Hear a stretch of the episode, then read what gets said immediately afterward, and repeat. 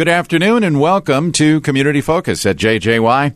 I'm Ken Thomas along with Tess Taylor, and today we are visiting with uh, guests from Camp Ripley. And with us today, uh, Chief Warrant Officer 2, Kristen Tritz, who is the project officer for Camp Ripley, and Master Sergeant Mac, uh, Matt Krebsbach, who is the operations NCO for Camp Ripley. And first of all, folks, welcome to Community Focus. Thank you. Yes, thanks, thanks for, for having, having us. us today. So, uh, we haven't heard much about the Norwegian exchange here recently. Can you bring us up to speed on what's happening there? Yeah, unfortunately, due to the COVID and COVID mit- mit- mitigation throughout the state, um, 2020 and 2020 have been canceled to have the large exchanges. We are, we though due to technology have had the opportunity to have many staff engagements within the Nor- within our Norwegian partners. We actually were able to connect this morning and have almost an, an hour meeting with our with our Norwegian contingent and staff, and we also had General Cruz on the line with their Home Guard commander this morning as well.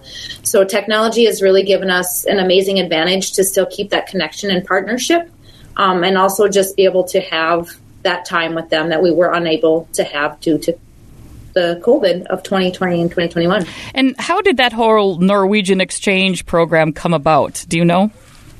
Yep, in 1974, it was started with a handshake agreement between the two the two nations. Um, Norway and Minnesota obviously have a huge cultural tie throughout the years, all the way back to the 99th Infantry battalion, battalion in, in Camp Ripley, but just our our, exchange, our normal cultural exchanges. So it started with the handshake in 1974 and has continued throughout the years as a yearly exchange, which is a pretty amazing feat considering within the DoD community. Um, it, it is just an amazing opportunity for our soldiers to be able to go to Norway and have that experience, and for Sure. the Norwegians to come here as well. Throughout the years, there's been over 10,000 soldiers that have been able to participate in that program since Wow. since the 70s. That's, amazing. I love that. I think that's cool. Yeah. And you, I know when they're here, you always have a lot of fun too.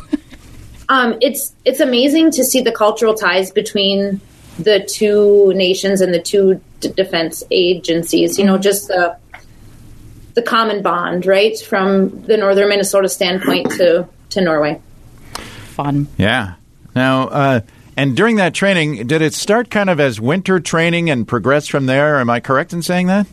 It it, it sure did. Um, and Norway still participates when our um, Minnesota National Guard soldiers go there. They participate in winter operations training and learn the basic skills of winter operations and winter survival. And same thing on this side. When it first started in the 70s, it was winter focused on this side as well.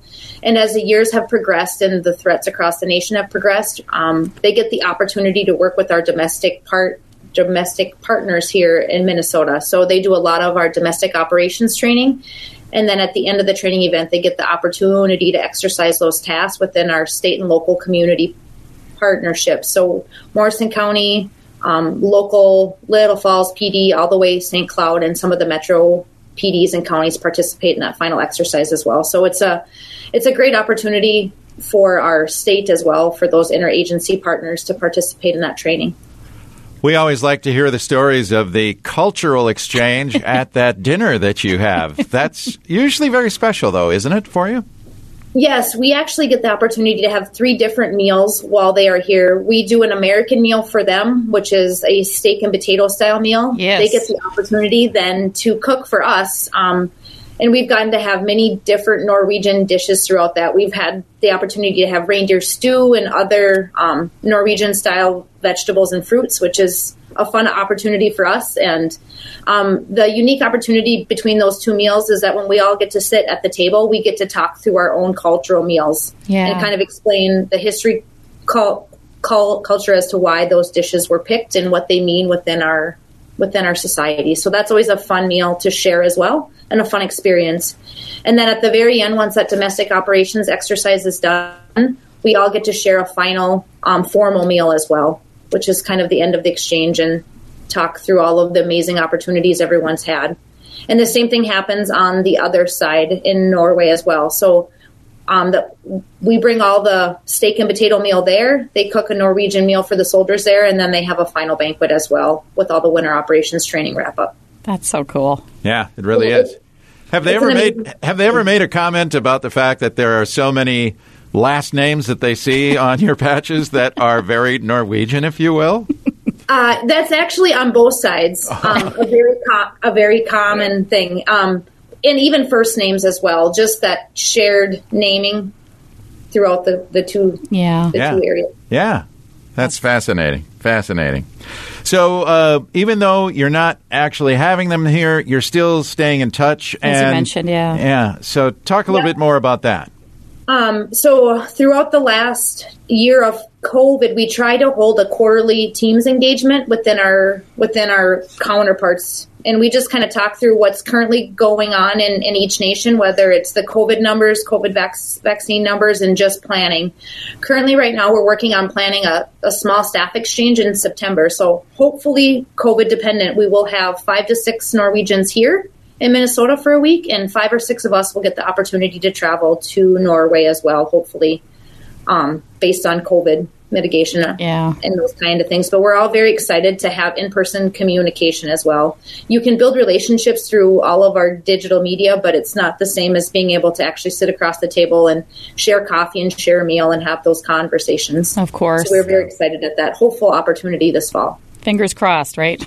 Yeah, fingers crossed. And and you know we're planning on a 2023 Norwe- uh, 2022 Norwegian exchange, and hopefully we are all sitting around the table come next March, and we can share in those opportunities as well. And our soldiers miss that opportunity too. It it's a big deal as a as a young enlisted soldier to get the opportunity to go to Norway. So I know our soldiers have been disappointed as well, and are very much looking forward to the opportunity to be able to travel to Norway and train with them as well. Yeah. I've always been curious. So, you get deployed once in a while. Have you ever run into some of the Norwegian soldiers while deployed around the world? I, I have not, but I know it, it it's happened. Yeah. Um, I, yeah. Um, and those relationships, um, there's many times where soldiers will build the relationship, whether it's with the host family or within the Norwegian training part part partnerships, and they will go back and forth. Our deputy commander here has a long-standing relationship and travels to Norway frequently through a connection that he built within the Nor within the exchange and Outside of um, the there's- military. Yep, there's Yep. been Norwegian soldiers that have come to Minnesota to participate in weddings and other family events from Aw. people that they've met here. And so it's not just the soldiers that get to go to the exchange there, but those that come here for the exchange. Um, there's been soldiers that have created travel plans and have kind of stopped through some of the families and soldiers that they have met here. So it's super interesting. I mean, personally, I still have communications with some of the partners I've built, you know, whether it's a, a Merry Christmas at Christmas time or, you know, just genuine holiday greetings and that relationship that gets built. That is really neat. Mm-hmm. Yeah.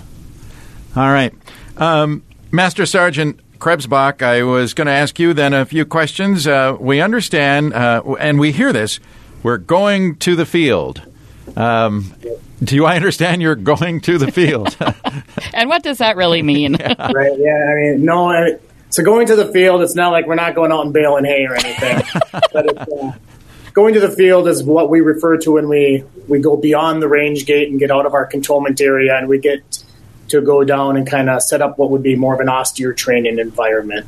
And uh, the going to the field, as they as we call it, it, it starts far be before we even load the trucks to get down range or down downfield. it, it starts with uh, our adjutant general's focus, which is to have a, a competent and ready force.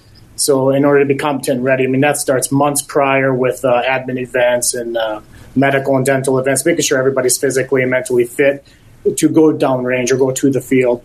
Um, but once we get to the field, as we call it, that that's the uh, kind of the capstone events for training in Minnesota before we go to a uh, collective training center like a Fort Hood or an NTC or something like that. But it allows our uh, our junior leaders and senior leaders to exercise what we call troop leading procedures, to do some backwards planning so they can get op orders and then start backwards planning, doing time frames and stuff like that, um, inspecting their soldiers' gear and make sure that they're doing stuff right.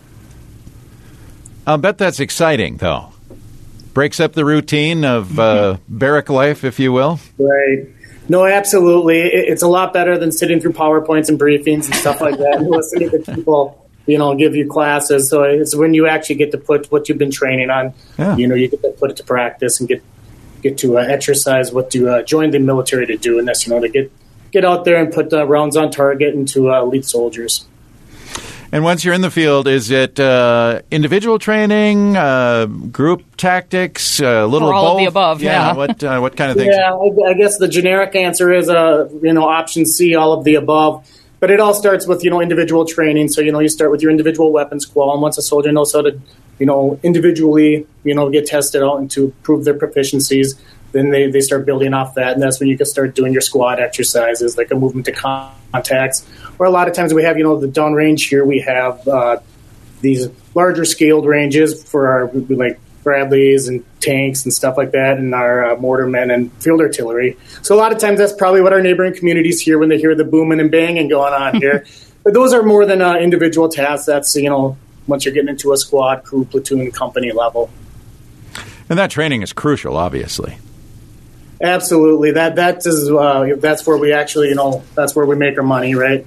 So we we believe in a train as you fight, so that's why we pride ourselves in giving soldiers the premier training facilities here at Camp Ripley, so that when they do have to go to like an NTC down to Fort Irwin in the Mojave Desert or down to Fort Hood, you know, it's not the first time they've seen this type of an environment. We try to simulate it as close as we can here, and then even more so, it's then uh, once you get overseas, you know, then it's it, it should be more of a react than a think about, oh boy, what am I doing? Yeah. And I would think you go, uh, if you will, in uh, going to the field. You, you you probably do that fairly often because that repetition really gets you familiar with the gear, the tanks, the equipment, right? The process.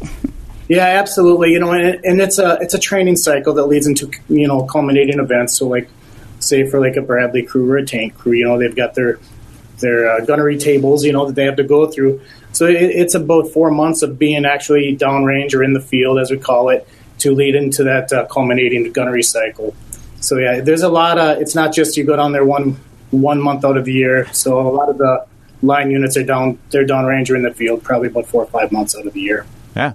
Well, that makes that proficiency quotient go up quite a bit, doesn't it? Oh, absolutely, yeah. Excellent. Yeah. So, what do we have more to look forward to here as we head into spring down at camp?